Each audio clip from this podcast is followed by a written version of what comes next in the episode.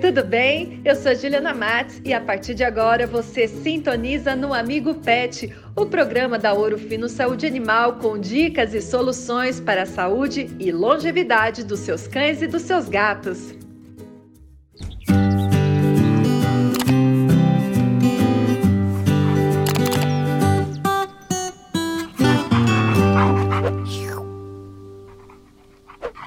Oi, pessoal, tudo bem? Tá começando o Amigo Pet. E aí eu me pergunto, será que existe algum verme que não é tratado com vermífugo?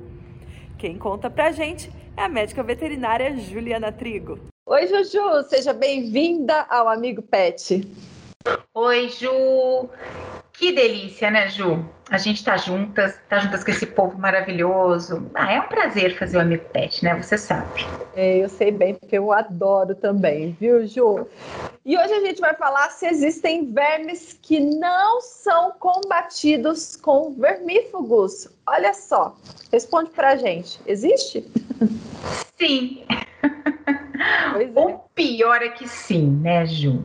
a gente tem aquela, as pessoas elas têm aquela ideia de que, ah, eu faço ah, os vermífugos que são tradicionais, né?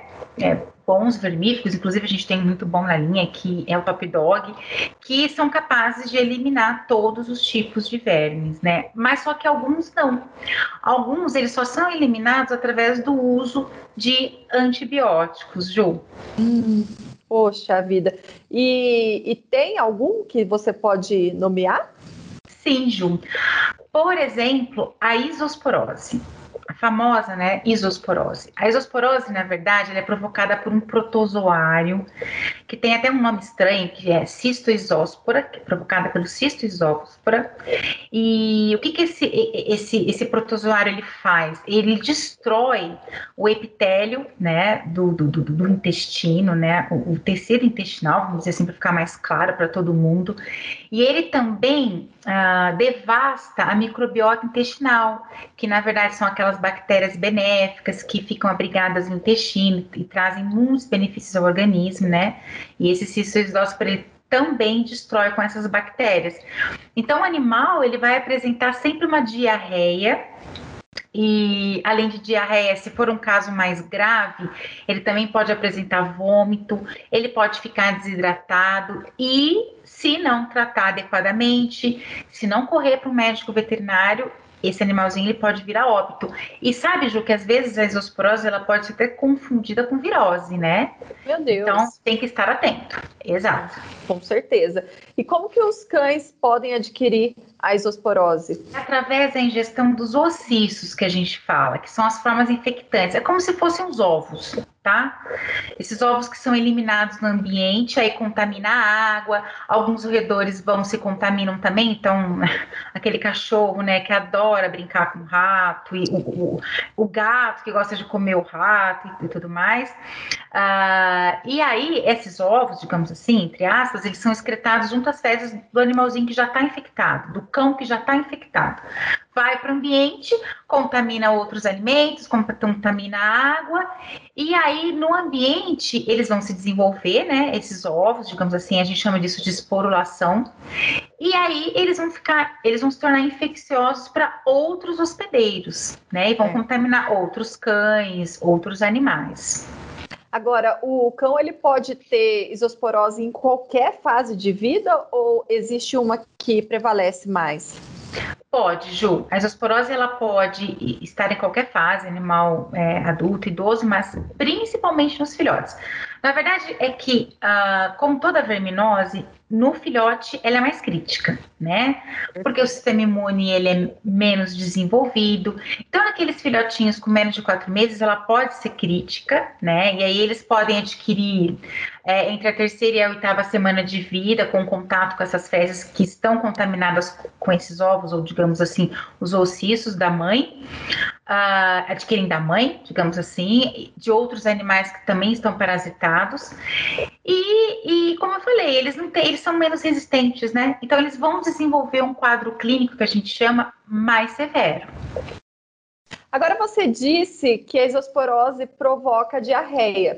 E aí, Sim. como que é essa diarreia? Ela é muito parecida com a, a outra provocada também por vermes? Sim. Facilmente você pode confundir uma diarreia de isosporose com qualquer outro tipo de causa de diarreia. Ah, então né? tem que ter um bom diagnóstico, né? Ah, Ju. tratar errado. Com certeza. É uma diarreia que pode ter muco, pode ter sangue, é, mas é muito semelhante a, por exemplo, a uma giardíase, né? A, a um outro tipo de verminose também. Então, não tem como, por exemplo, você como tutor, olhar lá, olha, meu animal tá com diarreia e falar, ah, essa diarreia é por isosporose, tá com isosporose. Não. Você tem que levar para o médico veterinário, para uma avaliação clínica e fazer um diagnóstico correto através do exame de fezes, Ju. Com certeza. Bom, diagnosticou que é isosporose, como que é tratada e a Orofino tem solução, que é o que todo mundo está querendo ouvir aqui, né? Sim. Tem tratamento, como eu disse, é um tratamento através de antibiótico, não é um vermífugo, né? Então, a, a isosporose você não consegue eliminar com aquelas vermifugações rotineiras, então tem que tratar com antibiótico. E nós temos o trisulfincide na linha, que é sulfadimetoxina com imetoprim, é um antibiótico indicado para tratamento de isosporose. E é um antibiótico excelente. Sabe que ele é muito legal? Ele é para ser prescrito, né? O veterinário ele prescreve para ser feito uma vez por dia. Então facilita muito para o tutor, para o proprietário, né? Ele vai, ele vai tratar o filhotinho apenas uma vez por dia. É muito prático, Ju.